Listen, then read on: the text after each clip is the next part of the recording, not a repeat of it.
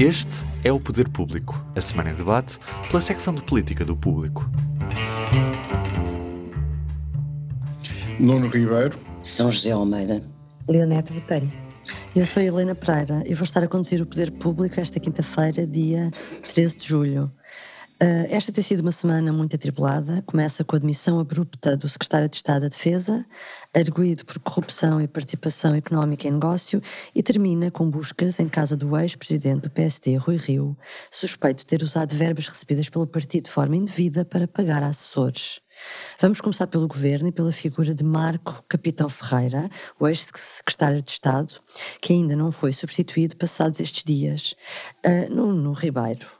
Esta era uma demissão inesperada ou esperada? Já havia notícias uh, de que haveria uma, uma suposta assessoria fantasma pelo qual Marco Capitão Ferreira se tinha feito pagar. É isso que está em causa ou algo mais? Bem, uh, aqui não há uma relação de causa e efeito entre as notícias e, a, e as investigações do Ministério Público. Estas investigações do Ministério Público decorriam há bastante tempo, portanto não tem a ver com as notícias saídas sobre a tal assessoria fantasma, se bem que essa assessoria fantasma será parte da, investigação. Uh, fundamentalmente, neste momento, temos três pontos essenciais. Por um lado, uh, a investigação do Ministério Público, que está em segredo de justiça, por outro, o anúncio e a aprovação pela Comissão Parlamentar de Defesa, aprovação por unanimidade de uma audição se mista da ex, da, do ex-ministro João Cravinha e atual, e atual ministra da Defesa Helena Carreiras. E o terceiro aspecto é a decisão de intervenção de, do Tribunal de Contas numa, numa, numa revisão de contas à IDD e Indústrias de Defesa, não? É? de que Marco Capitão, que Marco Capitão Ferreira dirigiu antes de ser secretário de Estado. Uh, neste momento, é um, para, para as pessoas terem ideia, uh, é um setor que envolve muito dinheiro, eh, tem a ver com as leis de programação militar e a lei de infraestruturas militar. É um setor que, eh, envolvendo dinheiro, envolve eh, contratos, diretos e indiretos, e envolve opções políticas entre fazer ou comprar feito.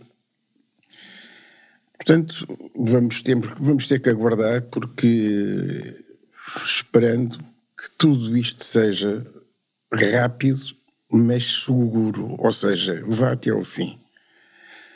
Uh, há, há, muito tempo que há rumores e um país, eu não refiro quais rumores, porque não, não, nós aqui não fazemos rumorologia, nem fazemos tiro ao alvo, mas a verdade, e com isto termino, a verdade é que o secretário, o antigo secretário de Estado, ao demitir-se, eh, considerou não ter razões, tanto quanto sei, para continuar no cargo, por ter sido constituído arguído.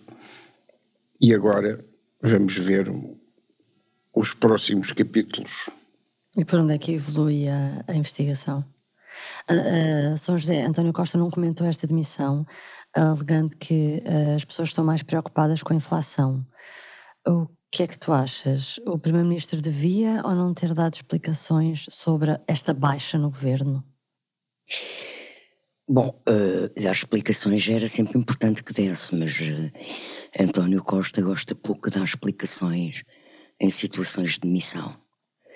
Agora, o que eu acho que uh, bastante incompreensível é que António Costa tenha tentado mitigar a importância deste caso, eh, precisamente dizendo que as pessoas não estavam preocupadas com corrupção. Eh, eu acho bastante estranho quando nos últimos 20 anos a percepção pública da corrupção tem sido cada vez maior a importância do combate à corrupção cada vez mais expressa uh, em sondagens, em estudos de opinião, em conversas da população.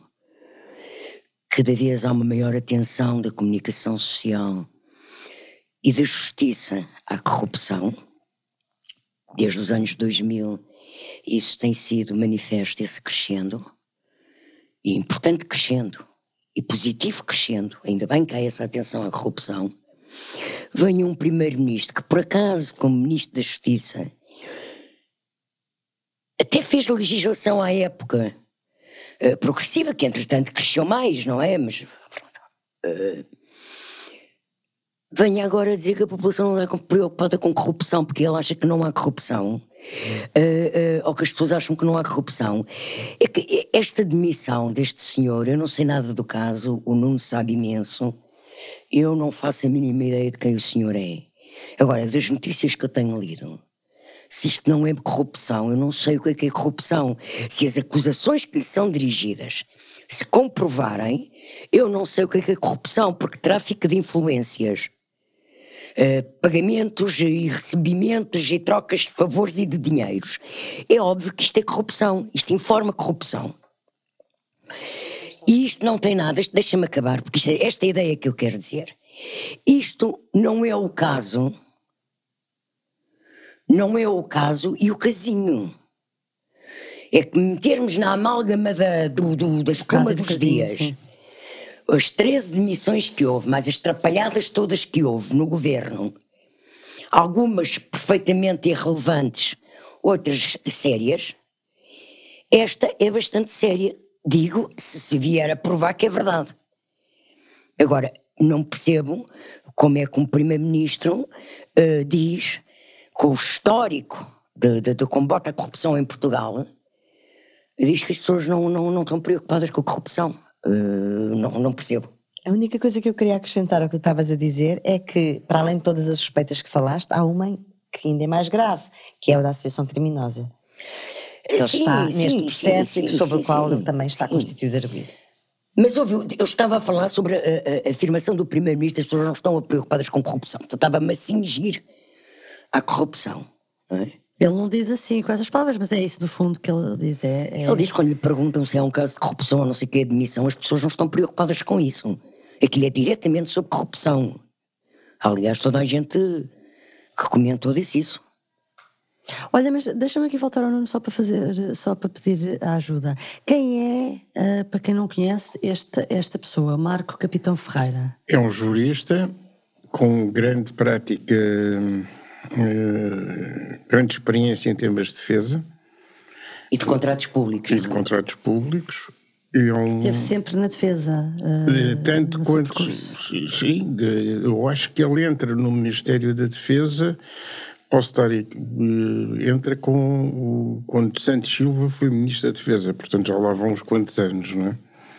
Uh, e, e, tanto, e teve sempre ligado uh, ao setor, foi inclusivamente, teve na administração dos, dos taleiros navais de Viana do Castelo, portanto tem um, um percurso bastante dilatado nisto. Eu, para, para, para voltar a esta coisa dos casos e casinhos, e para o ambiente não ficar tão pesado, temos casos, casinhos, e agora temos o casão militar. Exato. Uh, Leonete, isto foi há quase uma semana e ainda não foi substituído este secretário de Estado. Isto será normal? Uh, foi, faz amanhã uma semana que Capitão Ferreira se terá demitido uh, pelas primeiras horas da manhã. A Polícia Judiciária entrou-lhe em casa às sete da manhã, que é a partir da, hora que podem começar a ser feitas estas buscas. Uh, terá enviado uma mensagem ao Primeiro-Ministro quando logo no momento em que foi constituído arguído, as buscas foram acompanhadas por um, por um magistrado do Ministério Público, exatamente. Exato, e teve que pedir autorização para utilizar o telemóvel para enviar a mensagem de demissão. Isto é o que se sabe até este momento. Em relação à substituição, uh, penso que toda a gente compreende relativamente bem que não há aqui uma gravidade ou uma urgência, uh, ou seja, não, não, poderia não ser a prioridade do Primeiro-Ministro uh, a demissão. Primeiro porque foi apanhado de surpresa, não foi algo que pudesse ter contado, nem com umas horas de antecedência, foi mesmo apanhado de surpresa. Segundo porque... Um, António Costa também sabe que tem que ser muito mais cauteloso nas nomeações hoje em dia.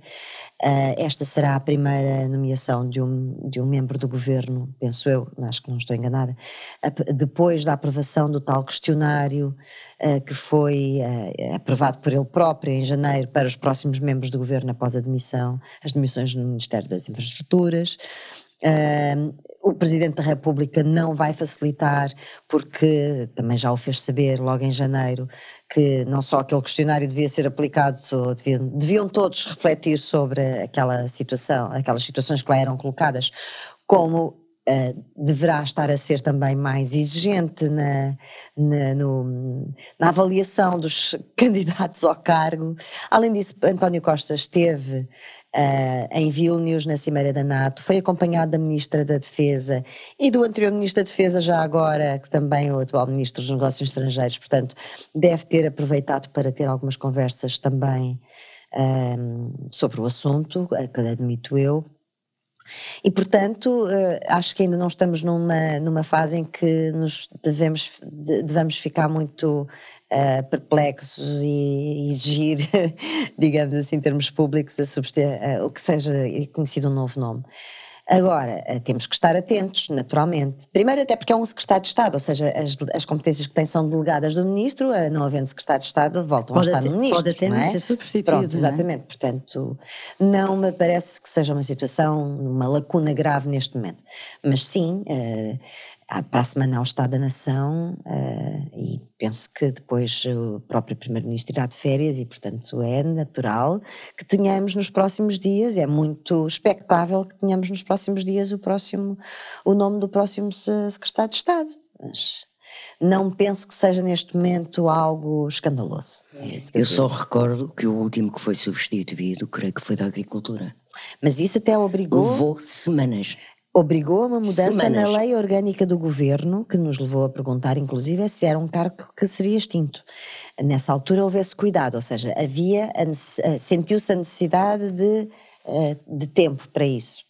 Pode agora acontecer uma de duas coisas, ou, é, ou fazem uma alteração à lei orgânica para suprimir o cargo enquanto não é ocupado, ou então é substituído. O Estado da Nação é quinta-feira, portanto ainda temos aqui alguns dias. Estes dias também foram marcados por casos de justiça, mas também do lado do governo e também do lado do PSD. Na quarta-feira o dia começou com buscas à casa do ex-presidente do PSD, Rui Rio, imagens em direto dos inspectores da PJ e o ex-líder na varanda, o ex-líder do PSD na varanda a fazer piadas sobre as buscas. São José, a, a prática dos partidos usarem dinheiro da subvenção que recebem da Assembleia para pagar assessores ou funcionários do partido, que é isto que está em causa, é habitual? Uh, existe uh, noutros partidos? É uma situação do PST, do, daquele tempo, daquele líder e não agora? O que é que te parece? Eu acho muito curioso a hiperatividade do Ministério Público e da Procuradoria-Geral da República porque esta hiperatividade até aparentemente tenta ser democrática, não é? Semana passada foi um secretário de Estado de Governo, esta semana foi o ex-líder do PSD e, portanto, para não dizerem que é uma coisa sectária. bom, passando a piada uh, para o Ministério Público, de facto eu acho muito interessante. Os dois casos não têm, nem de perto nem de longe, importância, porque isto, na minha opinião, não é um caso sequer para ser investigado. Uh, e eu digo isto porque eu até imprimi, porque me lembrei ontem. No dia 24 de dezembro de 2012, eu, aqui no público, publiquei um trabalho a explicar como, em que contexto a lei permite, e que não é através da lei dos financiamentos partidários que eles fazem isto, porque a lei dos financiamentos partidários, na sua última revisão, proíbe, mas eles faziam antes e continuam a fazer. Eu, à época, o governo tinha mudado, portanto, o PS voltava todo ao Parlamento com menos deputados, o PSD e, e o CDS foram para o governo, portanto, com muito menos gente do partido como assessores parlamentares, foram para assessores do governo. Pronto. E eu fui fazer um trabalho, porque apercebi-me de qual era o estatuto dos funcionários parlamentares. E já lá chegamos à questão da coisa. E então, pelo regimento da Assembleia da República, está instituído um tipo atípico, uma, um, um tipo de contrato de trabalho completamente atípico. Como dizia o chefe de gabinete do grupo parlamentar do PS, o Quinta Nova, na altura, os funcionários parlamentares são mais precários que qualquer contrato a termo. Porquê? Porque graças ao Jaime Gama têm direito à Caixa de Previdência porque, da ADSE, porque nem sequer tinham. Têm direito ao regime de férias e folgas da função pública. De resto, podem ser despedidos e são despedidos de um dia para o outro sem direito à indenização, mesmo os que lá estão às vezes 10 e 20 anos já a partidos. Portanto, não existem. É um completo vazio de proteção legal. E eu, quando fui atrás, a coisa é de tal maneira que, por exemplo, o PS, que nessa altura baixou os deputados e voltou a, a, ter que receber muitos assessores que saíam do governo e a colocar muita gente no grupo parlamentar, baixou o ordenado em 25% aos seus funcionários, aos seus assessores. Bom, nesta investigação que eu fiz à época, e foi publicada no dia 24 de setembro de 2012 no Público, com que é que eu abria a notícia? Ora, se não o quê? O chefe de gabinete do secretário-geral do PS, António José Seguro, chefe de gabinete dele como líder, chamado Miguel Ginestal, um antigo deputado que não tinha sido eleito, era chefe de gabinete do secretário-geral e era pago pelo Parlamento. Qual era o link que, a, que o regimento da Assembleia permitia?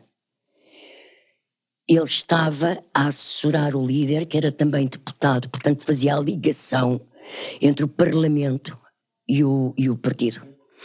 Mas, nesse mesmo período, eram assessores pagos pelo Parlamento, pelos respectivos grupos parlamentares, a Joana Mortágua, que já era dirigente do Bloco e que devia ser paga pela direção do partido, teoricamente, mas como ela estava dentro do grupo parlamentar como assessora, o regimento permitia esta, uh, esta mitigação, esta zona cinzenta.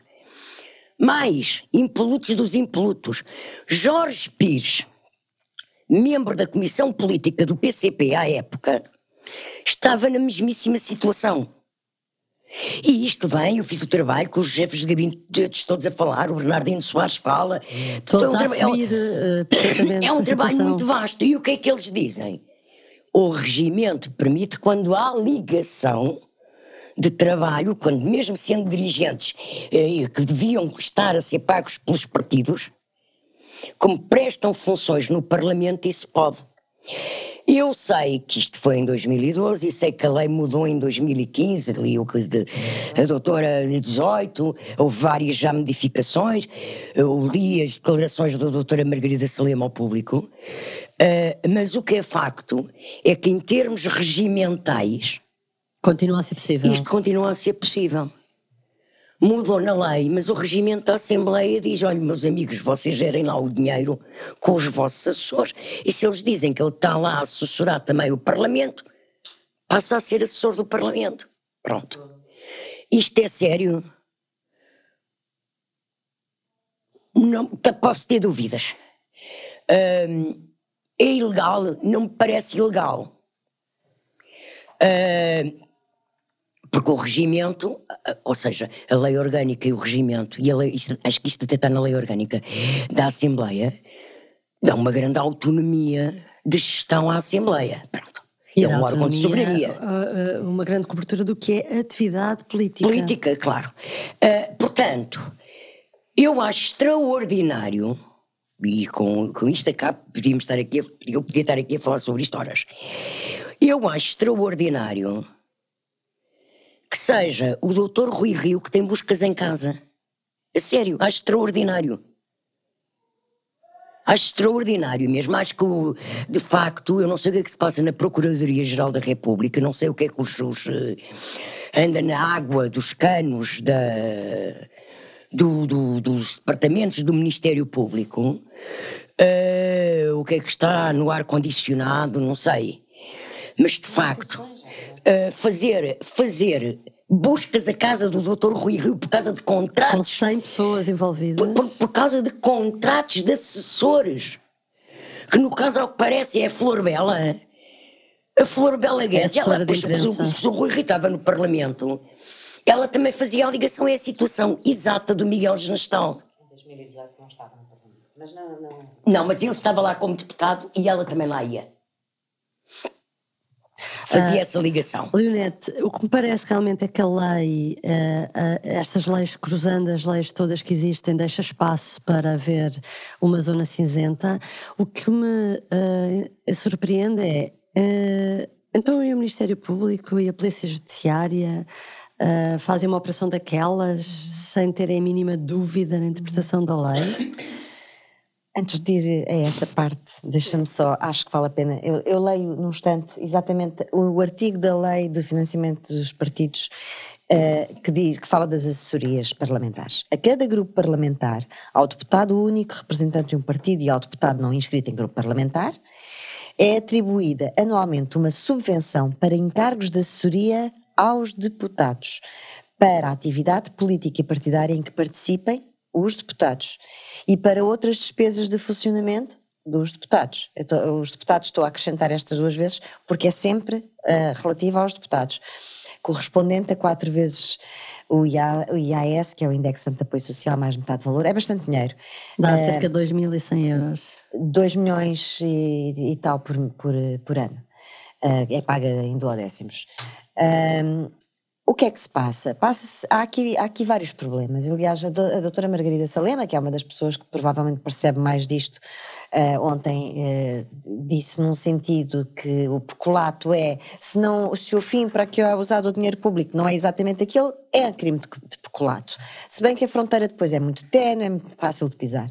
Já falei hoje com outro constitucionalista, que preferiu não ser citado, que diz um, que, que, que, é, é muito complexo uh, considerar isto um crime, na medida em que o próprio grupo parlamentar não é até fiscalmente autónomo. Portanto, claro, o, claro. quem recebe o dinheiro é o partido, ou melhor, é através o das contas do partido. É o, fiscal, é? o número fiscal e, é o portanto, mesmo. E depois a própria lei, como eu li, só para uh, recordar, também permite que seja assessoria para a atividade partidária dos próprios deputados. Portanto, o que é que parece consensual? Há um puzzle uh, muito mal feito, onde faltam e sobram peças, que tem a ver com o financiamento partidário e com a sua fiscalização. Há uma. Uh, uh, eu não quero usar a palavra cartel que me foi usada hoje por um constitucionalista porque uh, é uma acusação bastante forte com, que eu não posso sustentar, mas de facto quem decide sobre as leis existentes e os organismos existentes são os partidos mais, uh, uh, sobretudo os dois maiores partidos e desde sempre que assim foi e vai continuar a ser. O Tribunal Constitucional já quis ficar fora disto e ficou por sua própria, na lei, na alteração à lei 2018, só recordando, não foi assim há tanto tempo, o Tribunal Constitucional conseguiu sacudir esta responsabilidade, também não é do Tribunal de Contas, portanto o Tribunal Constitucional é um tribunal de recurso, Passou para uma entidade administrativa contas, independente que, não está que a tem, funcionar como deve ser. Não, não, exato, que tem uma, uma, pouco dinheiro para fiscalizar, e esse é o grande bónus, houve amnistias, portanto este é de facto o grande uh, é o cofre dos partidos que estamos a falar. Estamos a falar de muitos milhões de euros por ano para os partidos políticos. Portanto isto aqui não há qualquer dúvida. Quanto à responsabilidade ou não do Rui Rio independentemente da avaliação que o juiz faça ou não faça há aqui duas questões. Primeiro políticas.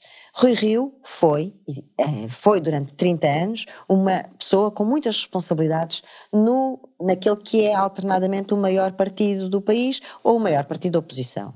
E foi secretário-geral do, do PST, foi presidente do PST, votou alterações ao financiamento dos partidos. Ele sabe exatamente o que é que votou, o que é que fez, quais foram as negociações que fez com o PS para que esta lei e este puzzle seja assim. Portanto, responsabilidades políticas tem. Responsabilidades criminais e a, a oportunidade deste, destas buscas. É que já me parece bastante complexo. Parece bastante complexo, embora haja formalmente uma denúncia, essa denúncia é de 2018, estamos em 2023, ninguém foi constituído arguído.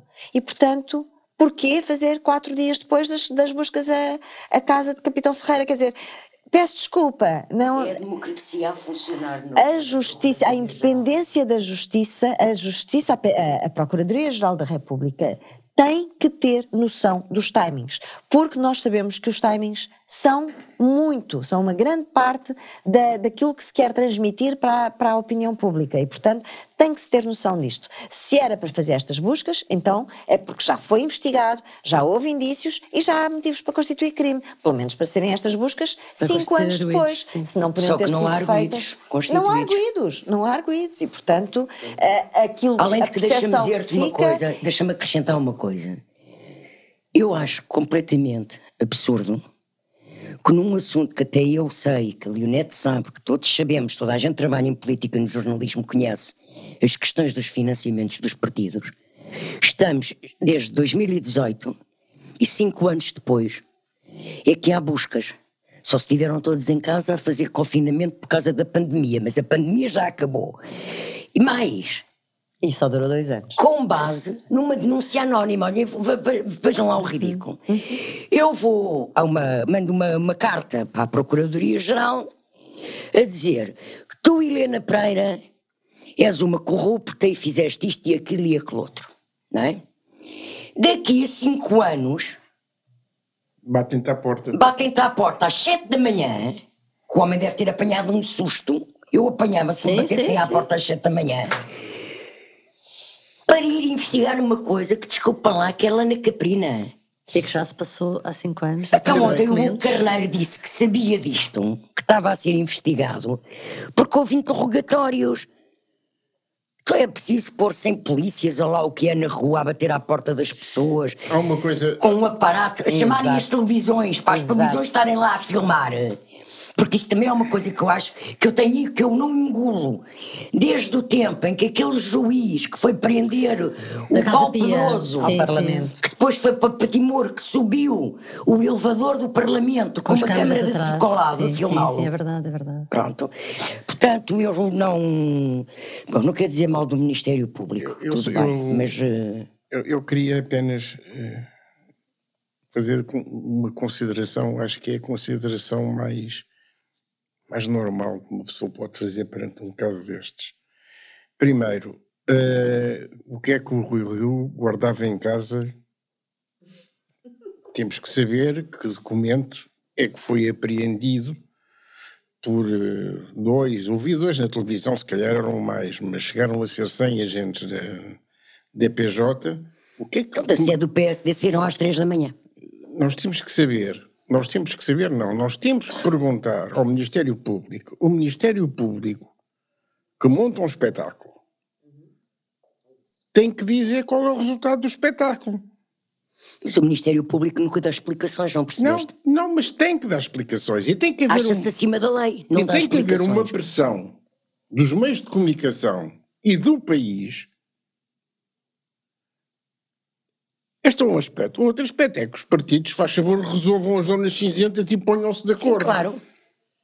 Porque isto ser, ser mandrião em benefício próprio não é correto, mas depois também não se queixem. Pois, são mandriões ou, ou fazem pois, propósito para deixar que a situação se continue exatamente, a perpetuar. Exatamente. Aliás, e a terceira que eles querem, eles são, eles são os responsáveis pelas, pelas zonas cinzentas que existem. E a terceira questão, são quatro questões, a terceira questão é a questão de o Ministério Público O atual, atual procurador me fez lembrar um procurador antigo que, num célebre editorial do público, o Vicente Jorge Silva fazia um balanço das ações de investigação que iam contra o PST e contra o Partido Socialista. Portanto, é uma tradição do Ministério Público antiga. E, francamente, isto não é maneira de. E quarta, e que é a principal questão? Como é que fica a democracia e a credibilidade partidária? Pois, é, o doutor, qual é o o doutor António Costa, que anda na rua, não deve ir aos mesmos cafés que eu vou. Porque são todos iguais, são todos ladrões. Isso é tenebroso para todos os partidos. Isto não é para os partidos, é para a democracia. É para a democracia. Nós estamos a viver num mundo, na Europa, momentos, e já na Europa, momentos particularmente graves. Em Espanha, o Partido Popular pôs em causa a justeza do sistema eleitoral. Ontem, a 10 dias das eleições.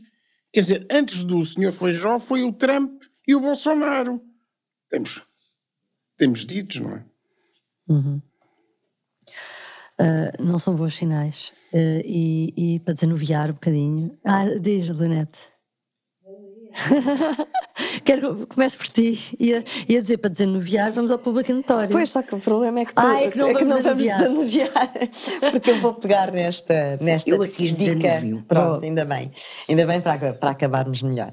Mas não, é que hum, pegando nesta dica da, da, já tivemos aqui um debate, o Nuno Ribeiro e eu hoje de manhã na redação, mas isto é privado, mas sobre as declarações do ministro Pedro Adão e Silva a propósito da comissão de inquérito, é o meu público notório, uh, que, que, comparou uh, os, uh, alguns deputados da comissão de inquérito que hoje termina a procuradores de, da série B, de, de, de séries de segunda categoria e, e, depois veio reiterar várias vezes e dizer que não está a ofender ninguém e que muita gente se revê naquilo que ele diz.